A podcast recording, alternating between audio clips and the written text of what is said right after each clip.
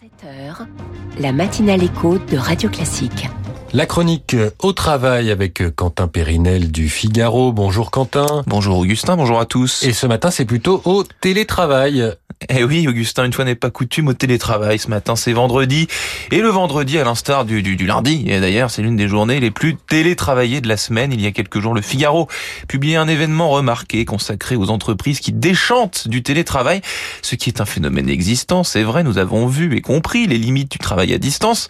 Néanmoins, déchanter, c'est une chose. Sans passer, c'en est une autre. La preuve, Augustin, dans des textes qui, normalement, ne mentent pas. Les offres d'emploi, que ce soit sur le site de l'APEC, du Figaro Emploi, d'Indeed ou de n'importe quel moteur de recherche de job, le télétravail est un terme omniprésent entre 2019 et 2023.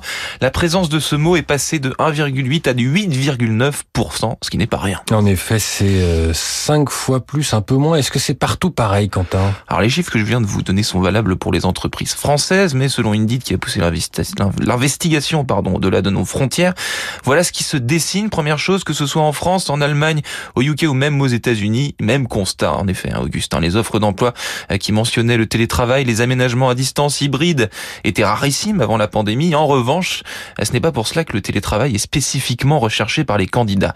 Les usages des mots-clés en lien avec le travail à distance sont très peu utilisés, ce qui révèle, Augustin, que les salariés ne sont pas omnubilés à ce point, ni mordus par la distance, ou alors, autre théorie, cette absence d'intérêt des candidats pour le TT, cela révèle qu'il est devenu une réalité tout à fait normale, c'est devenu quelque chose d'évident et plus du tout une option.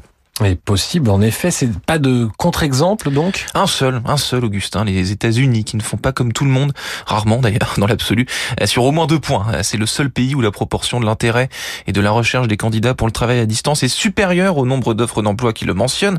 Et surtout, ce point intéressant précisément dans la tech aux États-Unis, le télétravail est en recul. Les temps changent puisque très récemment, certaines entreprises de la tech disaient que c'était la fin du bureau, qu'il fallait s'y attendre, que c'était irrévocable, etc. Résultat voilà, on voit ce qui, ce qui arrive. Petite devinette, Augustin, quelle entreprise américaine de la tech a fait beaucoup parler d'elle pendant la crise sanitaire et a rappelé ses collaborateurs au bercail, au bureau donc. Quand on suit un petit peu l'actualité économique, on, connaît la réponse. C'est Zoom, spécialiste Bravo. des réunions à distance, qui fait revenir ses télétravailleurs en présentiel, comme on dit. C'est ça. Je suis pas sûr que Marc Lombron soit d'accord. Merci Quentin, Quentin Périnel du Figaro, tous les jours dans votre